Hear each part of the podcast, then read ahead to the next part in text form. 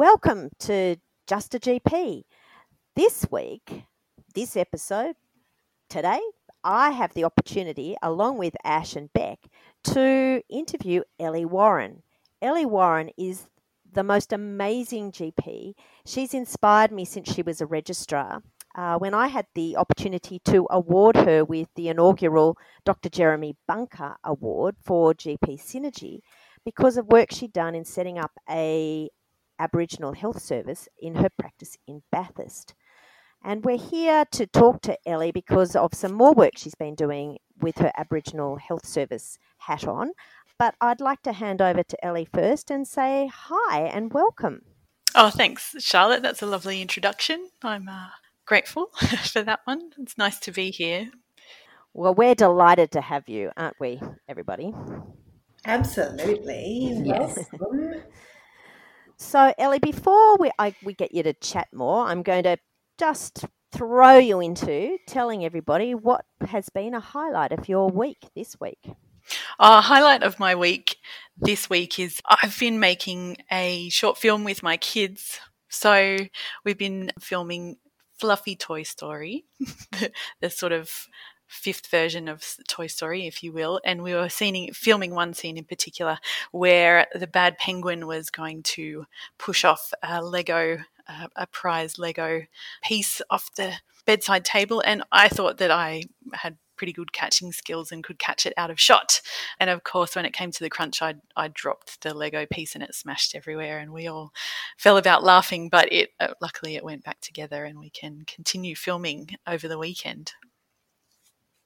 That sounds awesome and so much fun. What a great thing to do with your kids. So are you a, a filmmaker in the making? Not at all. No, we have uh, filmed one other movie. It was a horror movie called It Came From The Deep, a sequel to a film that my dad made with us when we were kids, and it's about a seaweed monster that comes out of the ocean and kills everybody in the family. Pretty gory, but uh, B-grade funny. Sounds like we need some movies attached to the side of this podcast, girls. Your own YouTube channel, Elly. Ash, what's been a highlight of your week? I won a competition. I never. Whoa. What competition did you win? Well, I never win competitions, and for the first time ever in my life, I'm well, in terms of, you know, those promotion type competitions, I got this phone call from a online clothes store that I use saying, "You won our competition that I didn't think I entered, and we're going to send you a free skirt." I was like, that is amazing. So have you got the skirt yet, or was it just a fishing exercise? No, I haven't. Like, yeah. And I, the funny thing was is that I looked at buying the skirt and I decided, no, I've spent too much already. I really shouldn't buy the skirt. And then they sent it to me anyway. That's amazing. Yeah, you should have more thoughts like that more often. You might get more, more and more clothes out of the shop. So, Beck, what's been your highlight? Um, I think my highlight I've actually just come from. I gave a lecture to the first year medical students. So at this stage, they're only three weeks into their medical degree. So they're very, very new about... And fresh and excited. I know, they're so amazing. About bias and privilege and what it is that you bring to your consult and to your medical experience and how that shapes your view and perception of the world. And I think it's a really nice thing to have that conversation so early in a medical degree about why you're different and what you bring. And it really made me reflect a lot on some of the consults I've had this week, as well as just the general niceness of reflecting on how long it's been since I've been sitting where they're sitting, because I actually literally sat in their seat fifteen years ago, and about how much has changed about my bias and privilege since then. It was just a really nice reflective process. Awesome. Thanks for sharing that. I totally agree. I think that's amazing to have early on in, in a medical degree, and for people to start viewing themselves in that lens early is really important for them. What comes later, as you start to learn about differences in population health and differences in different parts of society and all sorts of more complex social determinants of health. I think that that's amazing that it's in the first month Absolutely. Of the program. Yeah. Yeah. I, what I'd love to have at that time too is also a session on systems thinking and the difference between specialisation and generalism and stuff too, mm-hmm. just to get them to think about the ways in which they think and organise those thoughts totally. In a clinical sort of output way. Yeah, totally. So I might share my highlight, which is actually related to a, another podcast sharing when Ash talked about some shoes that I might like to go running in.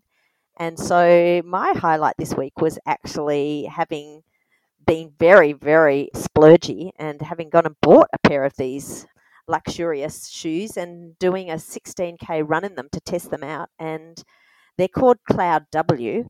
And I don't know what the W means, but the Cloud, yeah, it's definitely, they're really light and they're really comfortable. And, you know, they made the thir- the sixteen Ks just whistle past. Ash, thanks so much for that recommendation.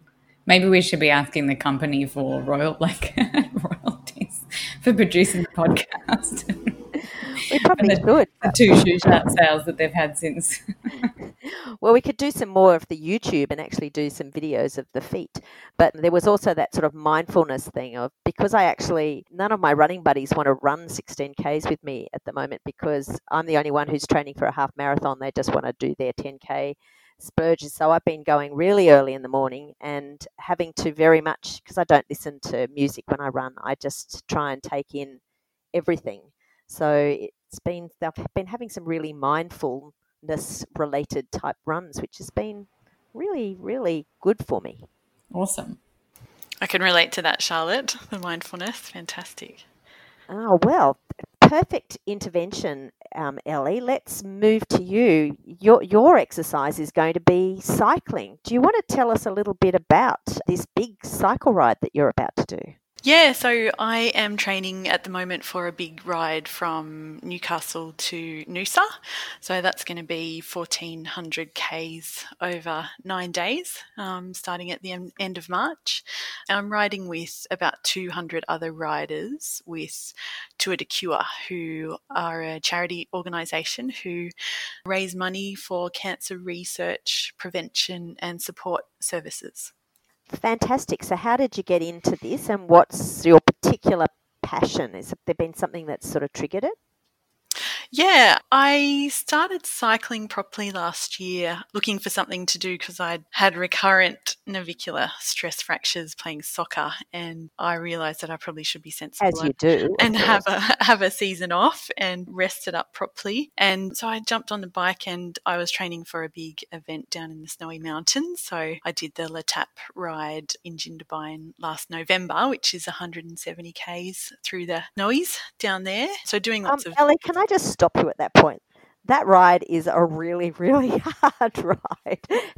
I find that amazing. You just sort of take up cycling and you go off and do one of the hardest rides that there is to do. You're amazing. I do like a challenge, Charlotte. I thought, oh, well, I better have some kind of goal. So I'll pick that one. I sort of gradually worked up to it through the year. But I was doing some long rides and looking for some people to ride with and happened upon the Tour de Cure training peloton down near St Ives on one weekend and I sort of, oh, they caught me as I was riding by myself and I got chatting with them at the back and they said, oh, have a look at our website, see if you like what we're doing and you can come and join us for some training rides. And the rest is history, really. I've had a look at their website and they seem like a fantastic organisation. And, and then I joined them for some training training rides and they had sort of similar interests in endurance. And so I thought that I would do one of their cycling events. So they have a few different cycling events through the year. Their big one is this signature tour and they do two or three day version, which I, I thought I might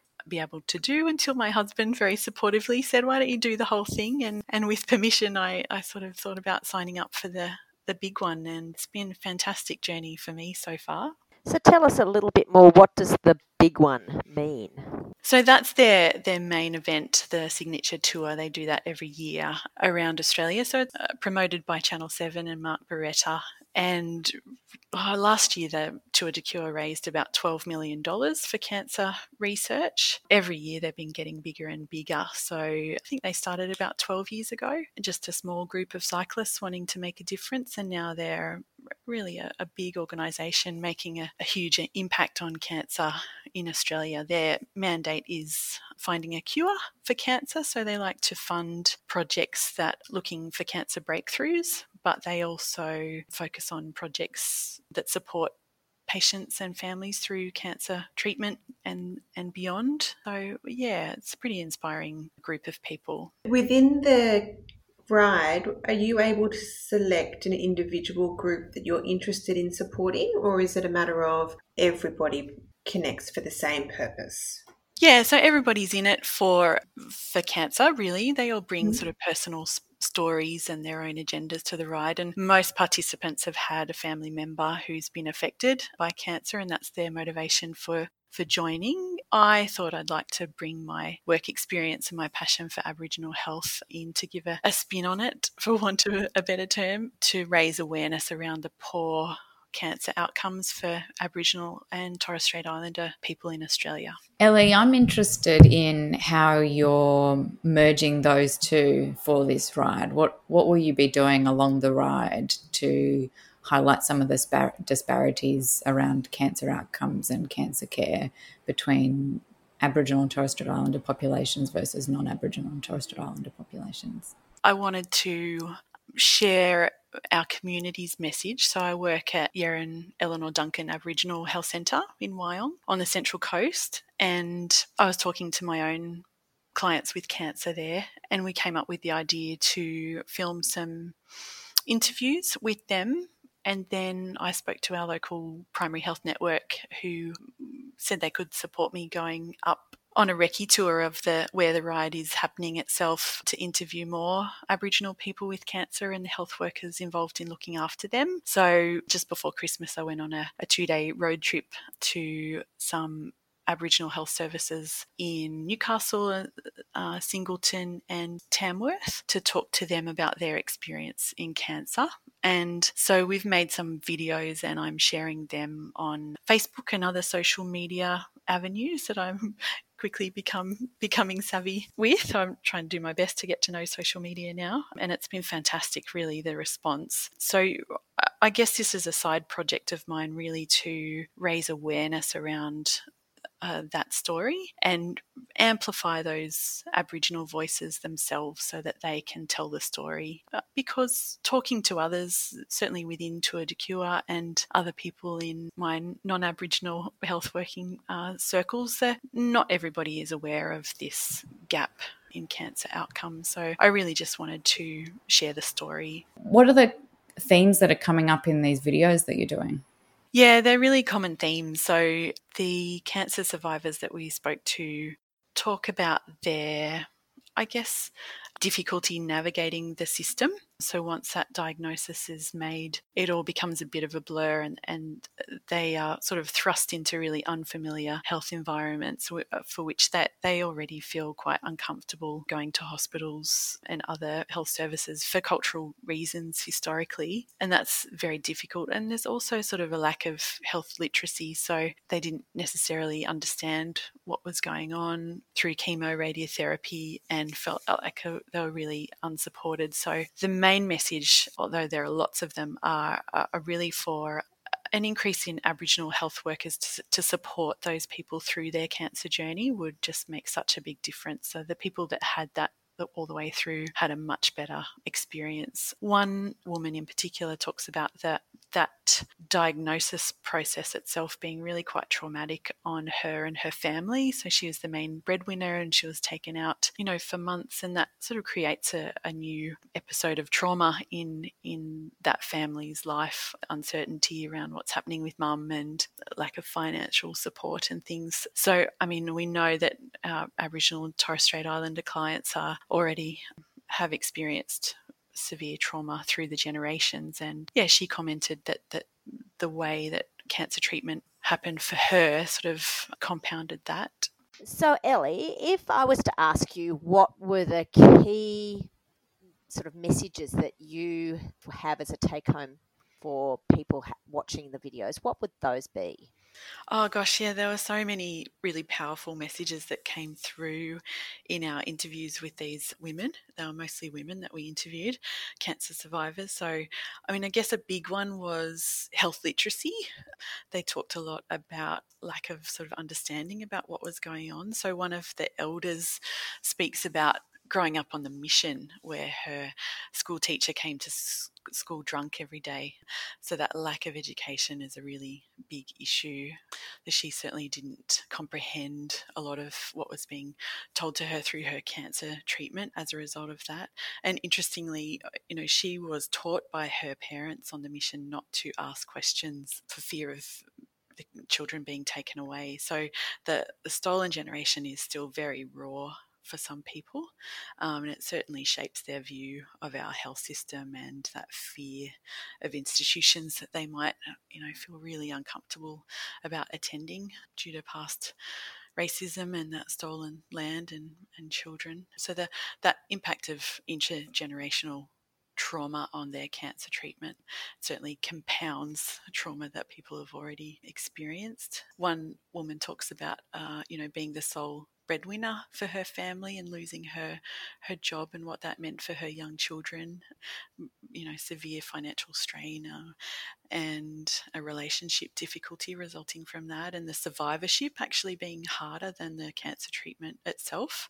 You know, other other women in the video speak about ignoring Um, their results and their symptoms um, for a long period of time for fear of what happens next. You know, our cervical cancer survivor hadn't had a pap smear in twelve years. So that importance of screening is is really a theme that comes through loud and, and clear. And these cancer survivors want to encourage others to participate in screening. I mean, the other big theme was that lack of culturally friendly cancer services and, and how it would have been great for Aboriginal health workers to, to walk alongside them through treatment and beyond. And Professor Gail Garvey, we were privileged to interview. She's an esteemed academic at Menzies School of Health Research, um, does a lot of work in, in this field, and, and she talks about improving cancer outcomes for Aboriginal people as being everyone's business rather than just like a, an Aboriginal problem in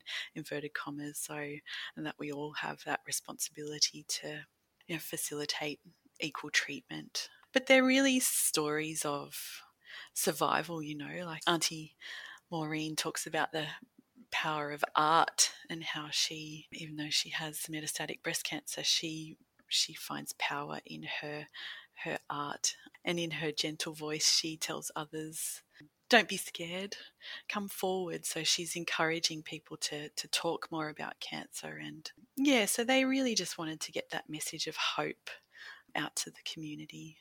Yeah, there's a lot in there. That's very powerful. I mean, and obviously actually has a resonance with people who are not Aboriginal and Torres Strait Islander, but I think the fact that it's amplified within that community in a way that is, you know, really shocking on one hand, uh, but at the, at the same time has got so many lessons that we can take with us as G Ps. So what a privilege, Elly. Yeah, yeah, it was such a great thing to be involved in.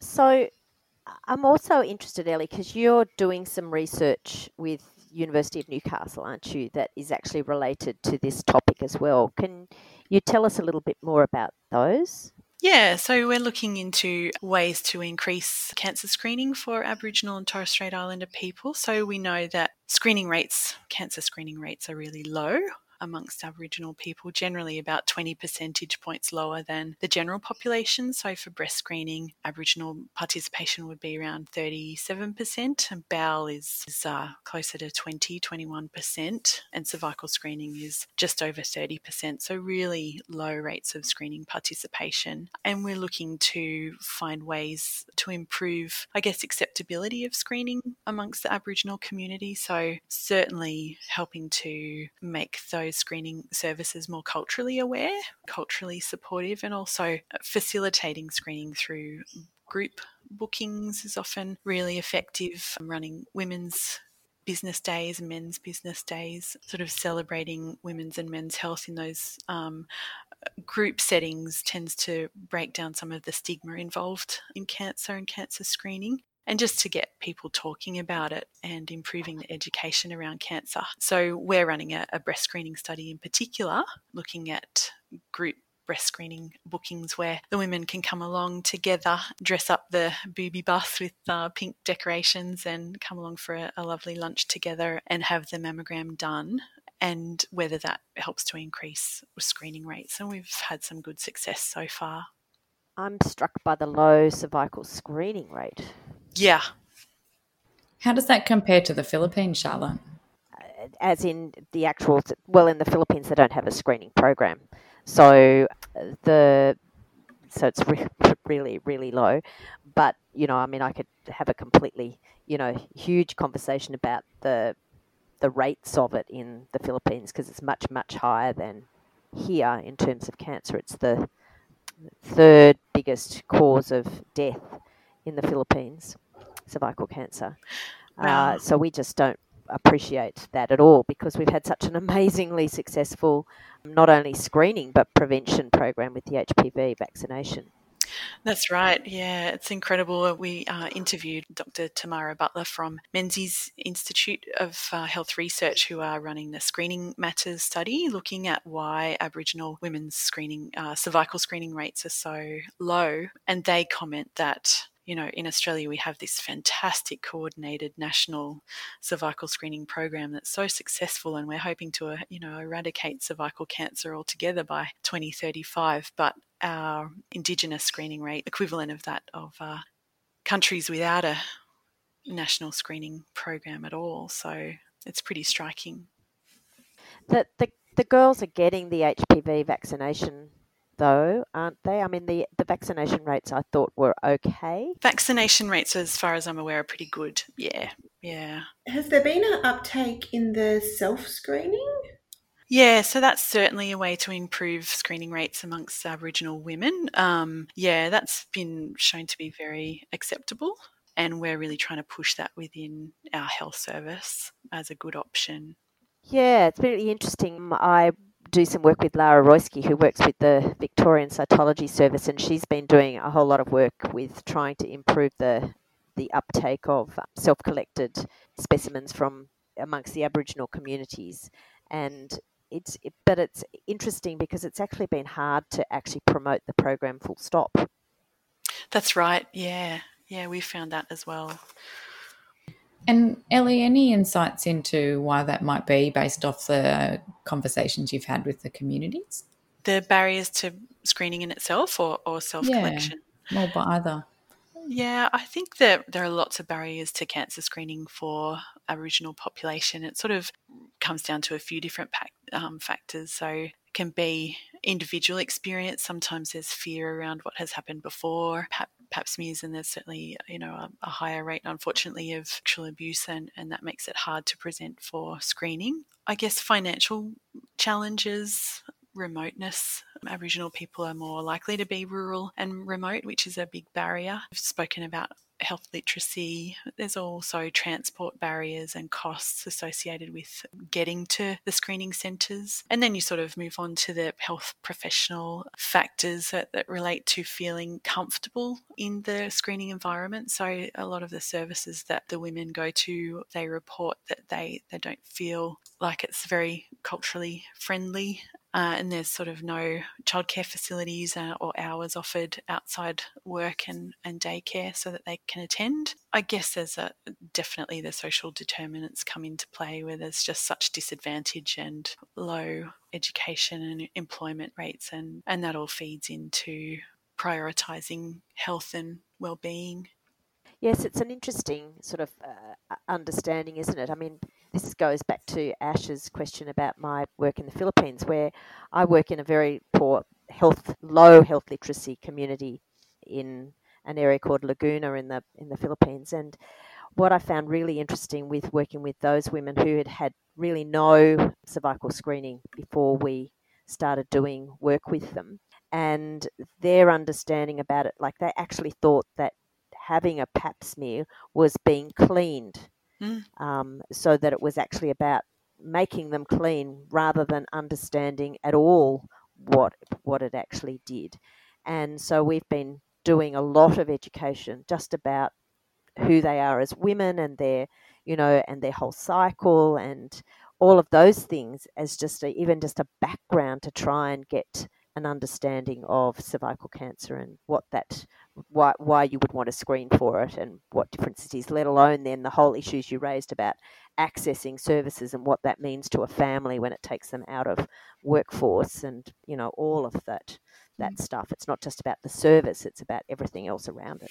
That's right, yeah. And I, I think for a lot of our clients, uh, there's a, a big fear about the diagnosis itself, so they'd rather not attend at all. Uh, there's a bit of a fatalistic view that if you, you do have a positive result, then you've got cancer, then you, you, you know, that's that's it, you're going to die. So there's a lot of education that we are trying to do around breaking down that stigma around cancer itself. So are the cancer rates for at the Aboriginal population different in terms of different cancers from the, the sort of the, the the rest of the Australian population, or is it just that we don't do as well at picking them up and accessing them to treatment? Yeah, so uh, Aboriginal cancer incidence is slightly higher overall than uh, non-Aboriginal cancer.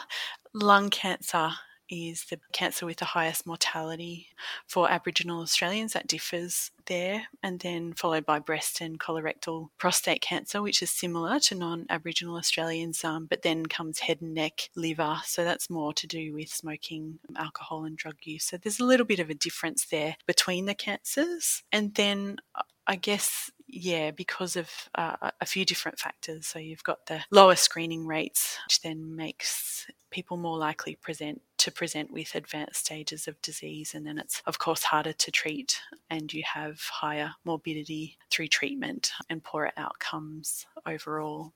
Yeah, so there's quite a lot of challenges there when I sort of hear that. But but what's sort of good is that they're challenges that potentially we can overcome. So hence the need for more money and an understanding of how to implement some of those things that can make a difference. That's right. I think if you break it down into small bite-sized chunks, you know, you can see how the, the issue can be improved. Yeah, for sure. And that's what we're looking at doing, baby step by baby step, I guess. Elly, working in this space, have you come across any specific challenges or recurrent things that have come up that have really frustrated you? And if you have, how have you worked through those? That's a really good question. Yeah, I think we, um, certainly working in the Aboriginal health sector, you're always faced with challenges. And I think from an outsider looking in, other G Ps might think that those challenges relate to clients, but it's really the opposite. I find that the clients themselves are so grateful, friendly, really beautiful uh, to work with. The challenges faced by us in Aboriginal health relate more to resource shortage, funding shortages, staff shortages, and I guess sort of politics in terms of where does the funding come from and who's responsible for what. They're definitely challenges that come up weekly for us. And I think that's what has prompted me to get involved at a broader level to try and advocate in this space, just to sort of, I mean, where you see a problem, I think it's it's actually pretty easy to get some other like-minded, passionate people in the room and and work out how, how to solve it. And so that's been a, a goal of mine over the last four or five years working in Aboriginal health recently. Go for it, girl. Go for it. So really having a, a solution-focused and collaborative mind frame. Exactly right. I mean, it's easy to complain about anything.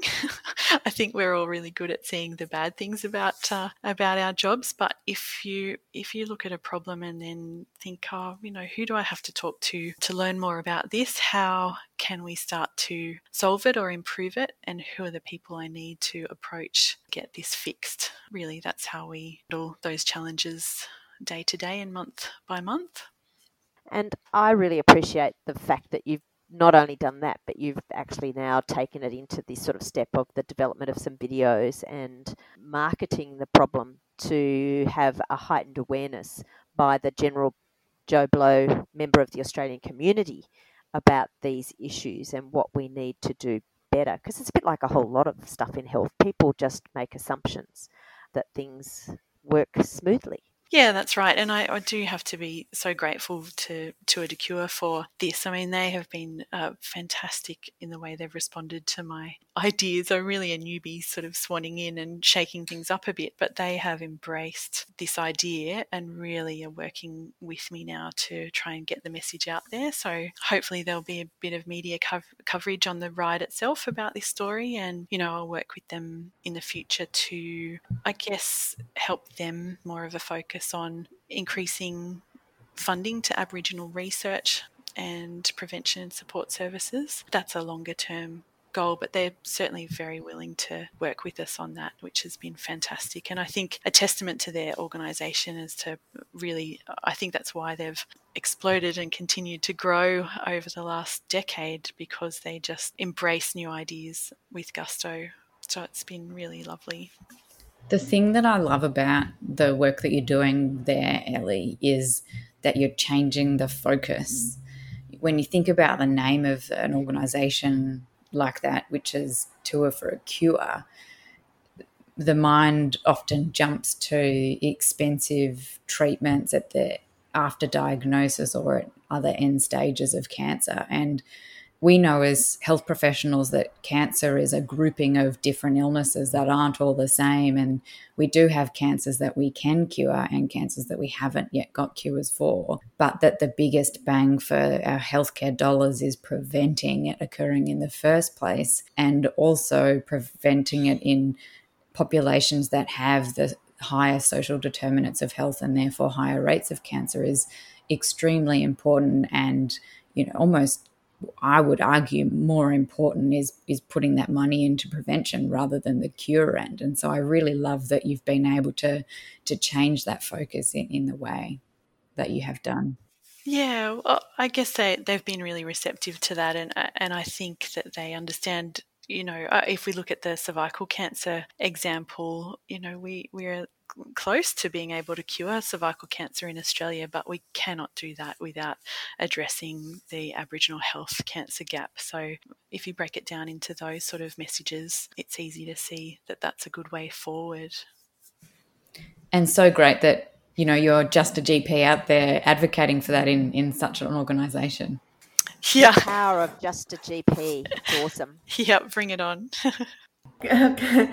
So I'm interested in the specific details. So the media release that you sent us, which was beautiful and we'll attach as show notes, how do you do those steps? So specifically from a publication and a leadership and getting what you're passionate about out to other G Ps and other community members, how do you make those steps, and how does it go from a not what you're doing, but selling Girl Guide biscuits at my local high school or primary school to something that's really big and getting a lot of media attention and really can make a difference? Oh, that's a great question, and, and I'm really just flying by the seat of my pants on that front. I, I don't know any anything about media or social media. I've had a, a friend who helped me draft the media release, and she works in marketing, which is um, great to have her help. But I do work on a lot of committees and health committees, and I know a lot of people. And so I gradually sort of use those contacts to help share my Facebook page. So I created a Facebook page, and then one of those followers suggested that I needed to jump on Instagram, and so I've now got an Instagram and a Twitter account, and they all have different audiences. It's been really interesting for me to learn about that. So I've approached some media outlets locally through email and emailing them the media release with the video links, and had some good traction that way. And the story on Facebook has grown through the Aboriginal community sharing and also my health and G P contacts. So I guess it's sort of just following those little leads everywhere to create that network and a, biz, a bit of a buzz around the story. So it's been interesting to me to sort of try and put myself out there when that does not come naturally to me at all, especially the little training update videos. I find it quite intimidating to film myself and, and give a bit of a rundown of what I've been doing. But I, I think just from feedback, that sort of helps people get to know the real me and what I'm doing and why I'm doing it. And, you know, I'm a, just a real person trying to do something good. So it's been pretty organic, just the way that it's grown.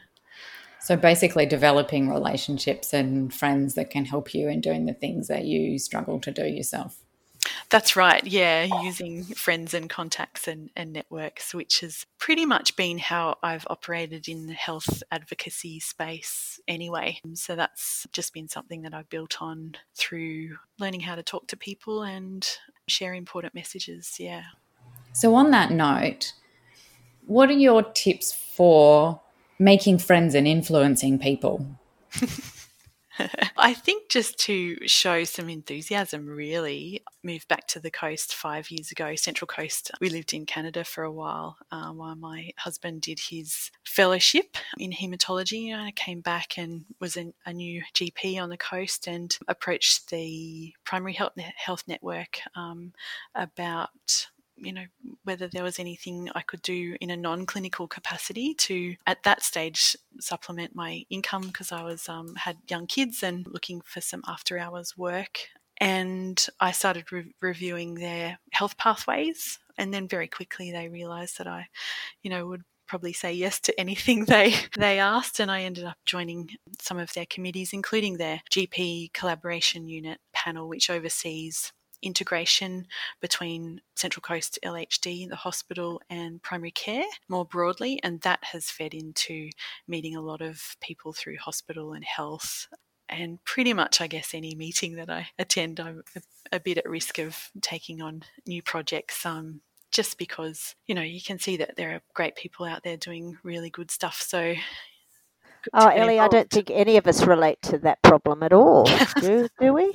You can, Charlotte. I know you can. I, I think it says of, you know, the fact that we're so lucky we love what we do. And when you, as, I, I mean, I've heard you say very much one of my mantras is that there's not much point in complaining. You might as well try and go and do what you can to solve it. We might not actually solve it, but at least trying is better than not feeling like you are making a difference. And it's the making a difference that is, it's like that bit of rocket fuel to our lives. It sure is. And I, I have spoken to older G Ps who've worked in this sort of game on health committees for many years, and there's a, a balance you need to keep between, um, you know, what, staying on these committees and, and watching the same discussions happen year in and year out and nothing ever changes, versus sort of just sparking the right people coming together and, and really watching things change very slowly over time. But to expect changes overnight, I've realised, is um, unrealistic. Yeah. And I guess sometimes having that fresh spark and change over time is good for committees that are long-standing, because you can see that it's not just the same people saying the same thing. If you've got this, we talk about this a little bit on the podcast, this idea of, you know, making sure that there's new people coming through and that you're mentoring the people underneath you, and then that can also demonstrate that it's not just you who th- thinks this way, it's it's the whole generation of G Ps that feels similarly as well. Yeah, yeah. So just anything that you think the The, the the G P in suburban Australia might take home from this as well? Yeah, well, I guess like it's important to know that most Aboriginal people access mainstream general practice for their healthcare rather than Aboriginal health services like ours. So, you know, there are people coming to your practice and you may not know about it. So just asking the question, do you identify as Aboriginal or Torres Strait Islander, is really important. I've been a, a victim of not practicing what I preach, and I, I was horrified recently to uh, have a, one of my long-term patients tell me her, her heritage after four years, and everybody knows that I, I um, my passion is Aboriginal health, but I, I hadn't actually asked her the question, and she hadn't disclosed to our reception when she first registered with the practice. So it's just important to keep keep that line of communication open, and once people feel comfortable, they can tell you their story. It's also important for us to make sure we have a culturally competent practice. So if you're not registered to the P I P Indigenous Health Incentive Scheme, you can sign up through that and ask your local P H N for help with, with that, and also becoming a, a culturally friendly service. Yeah, it's really easy to do. Thanks, Elly. And uh, for me, that's uh, never make assumptions. Exactly. Well, I think that might lead us nicely into sharing of our clinical tip of the week, Elly. I, I'm at risk of just continuing to talk to you and hearing more about some of your leadership stuff, but maybe we could get you back on after you've done your Tour de Cure and help you with some more marketing um, afterwards, because it sounds like something that all of us um, would love to, to hear more about. But what about a clinical tip? Oh, thanks, Charlotte. I well, there are a few that I'd like to share, I guess, because we're talking about um, Aboriginal health. We always use the um, Red Book version of National Preventative Health Guidelines uh, for Aboriginal and Torres Strait Islander people. So that's available on the R A C G P website, and it's specifically about preventative health for Aboriginal people. So that's got some interesting differences there. It's a really great reference tool, particularly if you're doing health checks for Aboriginal people, which we haven't had a chance to talk about. But the other clinical tip is, of course, just uh, going out for chocolate in the park with your G P colleagues. Uh, every time I get together with my team, I learn so much. Um, we should do that at least once a week. Now that sounds like a clinical tip that a lot of people could take up. Um, and well, let's, you know, put forward the health benefits of that dark chocolate. um, Beck, what's your clinical tip of the week? Thanks. My clinical tip of the week, and we've touched on it before and we've actually just touched on it again now, is to come back to health pathways again. And because I actually keep coming back to it and keep remembering how awesome it is. And so in my area, so southeast Sydney, they've just done a disaster management health pathways, and it's actually been really useful and quite good to touch base with in quite a few consults over the last month. So they are ever evolving and ever adapting, and I would encourage people, if they use it every day or if they haven't been on it for a long time, to go back and have a look at what's new and re-engage. Thanks, Beck. That's really helpful. Ash, do you have something you'd like to share with us? I do. I'm doing a little bit of extra education in terms of medical nutrition management. And one of the resources that I came across, which was really cool, was a website that visually has patient information things on it. One of them was the Hand Guide to Portion Control. So it's not ideal or absolute, but it gives a bit of an idea about using palm size in terms of meat service, um, meat servings, or using the your fist in terms of looking at what's considered half a cup of grains, and fingertip portions for spreads of, of butter or margarine, and a tablespoon in terms of, you know, peanut butter. And so it's a kind of a nice way that you can teach people how they can assess their own portion sizes. Cool. That sounds eminently practical to everybody. It's like the fingertip unit we used for skin, remember? Yep, yep. That sounds sounds really cool. Um, so I, I'm going to be a bit boring with mine. Depends on what you think boring, of course. Is I've got a book to share which is called The Leadership Code, and it's ta- it, it's a more like a newsletter, and it's got stuff that was shared with me when I went to a Women in Leadership course, and it sort of talks about five essential rules that govern what all great leaders do. And they they actually talk about it as being like a balanced meal, and that you need to have a whole lot of um, the things from each of the things to be a good leader. So if people are interested, It's by a guy called Ulrich, U L R I C H, and just Google the Leadership Code and it'll come up for you. Awesome. So I fear this means we're near, we're at the end, and we're going to then need to just send you off, Elly, to go and have an amazing bike ride, sharing these stories of um, Aboriginal people and their journey with cancer, to hopefully really be able to make even more of a difference in the fundraising, and wish you all the best and enjoyment of that ride. Thanks so much, Charlotte. Thanks for having me. It's been a real pleasure. Great fun.